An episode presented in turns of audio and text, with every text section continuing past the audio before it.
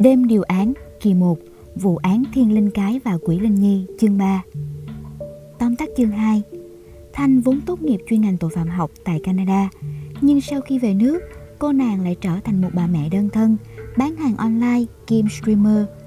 Trong lần bán hàng trước đó Thanh nhận đơn từ một thai phụ Tên Phạm Ngọc Thảo Nhung. Cô nàng đã tự mình đi ship. Trước đó Thanh có rẽ vào phòng khám phụ sản của bác sĩ Liên. Cũng vì lần đi ship hàng này mà Thanh lọt vào tầm ngắm của đại úy Nam, vốn đang nằm vùng trước cửa nhà Nhung, nạn nhân thứ năm của vụ án. Và cuộc gặp đầy hiểu lầm của hai người sẽ bi hài như thế nào? Những manh mối mới nào sẽ xuất hiện? Mời độc giả theo dõi diễn biến tiếp theo. Truyện có nhiều yếu tố hư cấu. Chương 3. Con gái của bạn thân Dạo gần đây mỗi lần livestream chơi tốc chiến, Thanh đều rất vui dù cô cầm một tướng hỗ trợ rất cơ bản, tài năng có hạn, thủ đoạn cũng không bằng ai, trọ hướng lung tung đông tây lẫn lộn, fan vẫn đồ này rất nhiều. Tốc chiến là thể loại game đấu trường trận chiến trực tuyến, nhiều người chơi Liên minh huyền thoại, tốc chiến hay rút gọn gọi là tốc chiến đã được ra mắt, được phát triển và phát hành bởi Riot Games cho Android, iOS và máy chơi game cầm tay. Tốc chiến là phiên bản di động của Liên minh huyền thoại do VNG phát hành tại Việt Nam. Mà vui quá thì mồm hay đi xa. Bữa nọ, có fan khen dưa hấu càng lớn càng đáng yêu. Đáng lại phải vui, Thành bỗng ba máu sáu cơn, Nhảy dựng, cấm cẩu liên thuyên về cái phòng khám bất nhân trên đường láng. Nàng đặc biệt kỳ thị người có ý định bỏ thai. Mỗi lần nhắc tới chuyện ấy, Đều như lấy lượt chạy vẫy ngược trên người bà mẹ trẻ này vậy. Nói liên thuyên một hồi, Bà mẹ trẻ bỗng chột dạ. Chết dở, Không bằng chứng, Nói khơi khơi thế Mấy bữa nữa nhận cái tráp triệu tập vì mồm đi chơi xa thì vỡ mặt. Bỗng để ý, một tài khoản đang đồ này rất nhiều. Trên màn hình có cái tên báo hồng nhảy sáng liên tục. Nếu hỏi giới streamer sợ nhất cái gì thì xin thưa đó là fan bự đồ này rất rất nhiều rồi hẹn gặp. Đừng nghĩ rằng từ chối là xong nên nhớ bạn không phải sao hàng A với dàn vệ sĩ to như gấu Nga. Bạn chỉ là một cô streamer nhỏ bé kiếm dăm cọc ba đồng để nuôi con gái mà thôi. Streamer là những người phát sóng trực tuyến khi đang chơi điện tử thông qua các nền tảng mạng xã hội như Facebook, YouTube. Thu nhập của họ chủ yếu đến từ việc ủng hộ của fan, donate và đôi khi là hợp đồng quảng cáo từ các nhãn hàng. Y như rằng báo Hùng đề nghị hẹn gặp mặt mà nàng thì không thể từ chối. Nàng đến khá sớm, đang mãi hút lấy hút để hộp trà sữa.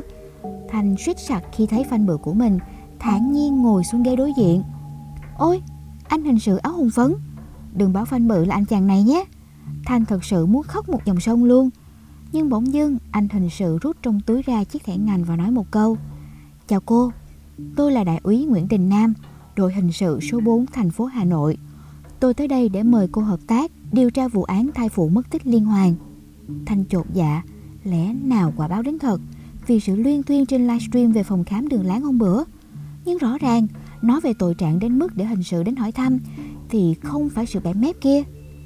Lục tung trí não, rõ ràng cô không vi phạm pháp luật, không buôn hàng cấm, không buôn lậu, đồ cô nhập có hóa đơn chứng từ đàng hoàng mà. Hay là trên đời này nhân vật duy nhất có thể khiến hình sự đến tận nơi tìm nàng chỉ có một mà thôi. Bác Phương bảo anh đến à? Có khi nào gã trai kia được ông bác thân yêu ở nhà nhờ vả đến làm công tác tâm lý cho cô? Trước cũng có vài bận như thế rồi, Bác ơi, cháu chỉ muốn bán hàng online thôi Để yên cho cháu chơi game kiếm tiền nuôi con. Nhưng nhìn kỹ đối phương Thì có vẻ anh chàng này chẳng liên quan gì đến ông bác ở nhà. À, nói về ông bác ở nhà. Bác Phương, trưởng phòng PC45 đã về hưu. Giờ chỉ tối ngày ngồi nhà Viết móc chuyện cho con cháu ăn học tử tế. Để nó về nhà chốt đơn, chốt đơn Rồi cắm mặt vào điện thoại chơi điện tử. Nghịch ngợm đứa con với đủ thể loại quần áo vớ vẩn.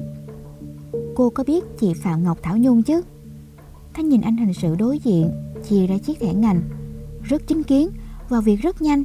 Úp sò kiểu này thì tội phạm có chạy đằng rời. Mặt mũi đang A trong sát na, chuyển thành Á, rồi tức tốc biến về ớ. Sau khi chị Phạm Ngọc Thảo Nhung mới tích một tuần, cô có di chuyển từ phòng khám sản phụ khoa ngõ 62 đường Láng sang địa chỉ nhà riêng của chị ấy. Cô quen biết như thế nào với chị Nhung? Khách quen thôi ạ, à, bạn ấy đặt hàng đã thanh toán hẹn ngày giao. Hôm đó tôi đi khám rồi tiện đường giao hàng cho bạn ấy luôn. Thông tin chị Nhung mất tích nhan nhãn trên báo, cô không đọc à? Thanh đánh mắt một vòng. Ờ, thì đúng là cô không đọc thật. Trong một livestream, cô có nhắc đến việc phá thai chui của phòng khám Cao Liên. Cô lấy thông tin ở đâu ra? Quả thực, Nam cũng không nghĩ cô gái này có liên quan đến các vụ án mất tích liên hoàn.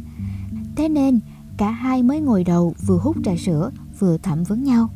Hơn nữa, nói đúng ra thì anh đang trong giai đoạn tiếp cận vận động hợp tác điều tra từ nhân dân. Chẳng qua hơi gần giọng tí đánh phủ đầu thôi. Thế nhìn chằm chằm vào anh hình sự hôm nay không mặc áo hồng. Có vẻ như gã này nghĩ nàng có dây dưa đến vụ án nào đó.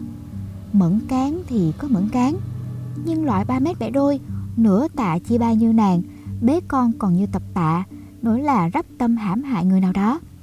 Và xin nhấn mạnh, Nhung là một thai phụ, kích thước cùng cân nặng, đủ để chỉ xô nhẹ một cái.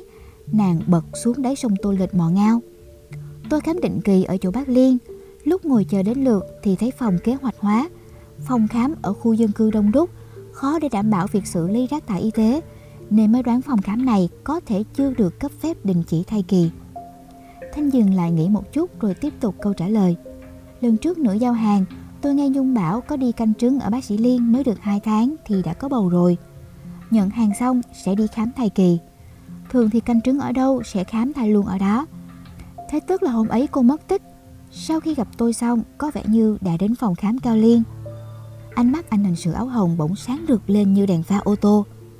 Anh hình sự áo hồng tỏ đang ra vẻ cool ngầu, chẳng biết lôi đâu ra nào bút nào sổ rồi cắm đầu ghi ghi chép chép. Rất có thể cô gái này chính là người cuối cùng tiếp xúc với Thảo Nhung. Những thông tin cô gái này cung cấp bây giờ đóng góp vai trò không hề nhỏ.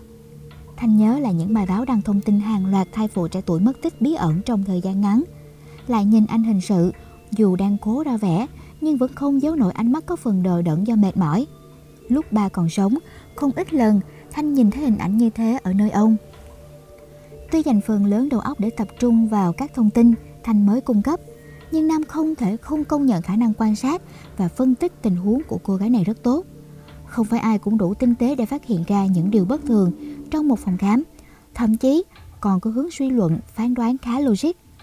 Cuối cùng Nam mới sực nhớ ra bác Phương mà cô gái này nhắc đến lúc đầu. À, cô là như thế nào với bác Phương? Bác Phương là anh trai của bố tôi. Bác Phương PC45 lúc còn đương chức, lúc nào cũng có câu cửa miệng, con Thanh nhà tôi. Nhắc đến cháu gái còn nhiều hơn cả hai cậu quý tử. Cũng phải thôi, từ ngày đội trưởng Minh hy sinh, tất cả hy vọng của vị đại tá già chỉ còn biết đặt vào cô cháu gái đang du học ở nước ngoài. Bà mẹ trẻ Trịnh Mộc Thanh, cháu gái rượu của nguyên trưởng phòng PC45, lên chức mẹ năm 24 tuổi. Tốt nghiệp cực kỳ xuất sắc tại Douglas College, ngành tâm lý học ứng dụng, chuyên ngành tội phạm học, đương nhiệm vị trí quan trọng hàng đầu doanh nghiệp bán lại quần áo Sida Facebook. Vì sao Đình Nam biết? Cả nhà số 7, ai chẳng biết, đi đâu mà bác Phương không khoe. Thật ra thì Nam vẫn nghĩ Thanh đã định cư và làm việc tại Canada. Có nghĩa kiểu gì cũng không hình dung ra được cô gái vàng một thời mà nhà số 7 ai cũng háo hức chờ đợi. Giờ lại mặc đồ cosplay, ngồi bắn tốc chiến và quàng quạt không suy nghĩ về thế thái nhân tình. Cosplay được hiểu là người có cách ăn mặc hoặc điệu bộ giống nhân vật trong truyện tranh, hoạt hình, game, phim ảnh, thần tượng. Thanh ngồi gặm cái ống hút cỡ bự. Tội nghiệp chứ ống hút vô tội, giờ đã toe toét non đến thảm hại. Nàng vừa kết thúc hồi tưởng miên man về pha gặp mặt oái oăm với anh Báo Hồng. Đường đường là con nhà nòi. Nhà nòi thật sự đó. Bố và bác Phương đều là niềm tự hào của nàng từ tấm bé. Hồi con nít ranh, nàng thường xuyên vinh mặt với bọn bên bãi phúc xá. Bố tao với bác tao là chú công an đấy, chúng mày cứ cẩn thận. Ấy vậy mà nhìn anh hình sự đang làm trong đội của bố, lại nghi nàng là tội phạm. Quá oan ức luôn. Tốt nghiệp cấp 3 xong, nàng lập tức bị tống cổ sang Canada. Đến khi về nước, chẳng có mấy bạn bè. Quân đi quẩn lại, chỉ có mỗi cái trang nhà bán bún bò Nam Bộ ở ngã tư Phụ Doãn thì còn hai đàn đúng với nhau. Năm ngoái, Trang bị mổ suy giáp. Mổ sẽ thành công nhưng sinh nở thì chắc là sẽ ảnh hưởng. Lần trước gặp nó, có bảo chẳng lẽ lại bất chấp hết mà để một đứa. Chết thì thôi. Trang là mụ chúa cao su. Trình độ cao su của mụ cao đến mức ăn hết cả nguyên liệu làm xăm lốt thời tương lai. Thanh như mọi lần ngồi mòn mỏi chờ đợi. Mãi đến khi nàng phát chán lên rồi, định bụng biến ngay thành con khủng long bảo chúa khe lửa thì Trang lò dò mở cửa quán bước vào. Mặt Thanh biến sắc. Cái gì kia thế hả Trang? Thanh nghiêng đầu nhìn vào chiếc ba lô, nhìn y như cái điệu hồi dưa hấu chưa đầy tuổi mà nàng vẫn hay dùng. Khuôn mặt khinh bỉ trà sữa của Trang dần chuyển sang dịu dàng. Nó chuyển chiếc ba lô lên phía trước, nụ cười thêm vài phần mềm mại hơn nữa. À, con gái tao, chào cô Thanh đi con. Đối diện là một con búp bê tạo hình bé gái. Trang vuốt ve mái tóc dài của con gái không bao giờ biết cử động. Mở túi lấy ra một hộp sữa vị dâu, rồi thuần thục chọc ống hút để trước mặt con gái mình. Miệng không ngừng hỏi han. Con gái mẹ có nóng không? Mẹ thương ghê cơ, nắng thế này vẫn bị mẹ lôi ra đường. Thanh bần thần nhìn những giọt sữa rớt từ ống hút rồi chảy vào gạt tàn mà Trang đã đặt sẵn ở đó. Tay thoăn thoát như một người mẹ, khéo léo chăm con chăm cái. Trang như chìm đắm vào hạnh phúc khi được làm cái thiên chức mà trời ban cho một người đàn bà. Tao đón con từ chỗ thầy Thịnh bên hàng quạt ấy. Thầy nổi tiếng mát tay tác duyên các con, mà bí hiểm lắm, có bao giờ gặp được đâu. Đây là tao đón con về rồi, mà còn chả biết mặt thầy ra sao ấy. Thanh một lần nữa nhìn về phía con gái của đứa bạn, tâm trạng như trùng xuống thật sâu. Chiếc điều hòa 18.000 BTU phả ra hơi lạnh đến mức bên ngoài trời mùa hè mà trong phòng cứ như mùa đông. Những vỏ chai coca bằng nhựa vứt quăng quật khắp sàn nhà, ngổn ngang như bãi phế liệu. Mùi tanh mới nảy, còn sặc sụa, giờ đây dịu hẳn, gần như chẳng còn gì. Vóc dáng dong dỏng cao, kha khá đậm người kia, khoác lên mình bộ đồ đen kiểu tu sĩ cổ. Đôi bàn tay bọc bởi găng tay y tế chuyên dụng phẫu thuật, tỉ mẩn tách nhỏ lớp biểu bì, đặt vào một bể thủy tinh hình trụ. Đặt vào một bể thủy tinh hình trụ tròn, loại dung tích lớn. Thứ dung dịch trong suốt được đổ từ từ vào bể, tiếng xì xèo, mùi khét bốc lên. Cùng khói đen kịt ngay lập tức được hệ thống hút khói loại bỏ. Lưỡi dao mổ số 15 vừa được tách ra chỏng chơ trên mặt thớt, cán dao gọn lõn dưới bồn rửa bát. Những mẫu biểu bì cuối cùng rơi vào trong bể thủy tinh, dung dịch trong suốt cũng vừa được đổ thêm lần nữa. Mùi khét lẹt và khói đen tiếp tục được xử lý nhanh gọn. Trong bồn rửa bát còn lại, một khối đỏ hỏn hình cầu lọt thỏm. Thành bồn bê bết dịch đỏ bắt đầu sệt lại. Vòi nước vẫn chậm chậm xả, cuốn đi chất lỏng đỏ âu đang chảy ra từ vật thể hình cầu kia. Vẫn còn mùi tanh nồng, ngai ngái đến khó chịu, đến lộng ốc toát ra từ chiếc bồn rửa bát. Còn tiếp, con gái Trang lộ diện nhưng mọi câu chuyện xoay quanh cô con gái này thật lạ lùng và cũng kỳ bí. Liệu Trang chỉ là một người phụ nữ không thể sinh con nên gửi gắm hết tình cảm thiên liêng vào búp bê hay Trang thực chất là một nhân vật khó lường?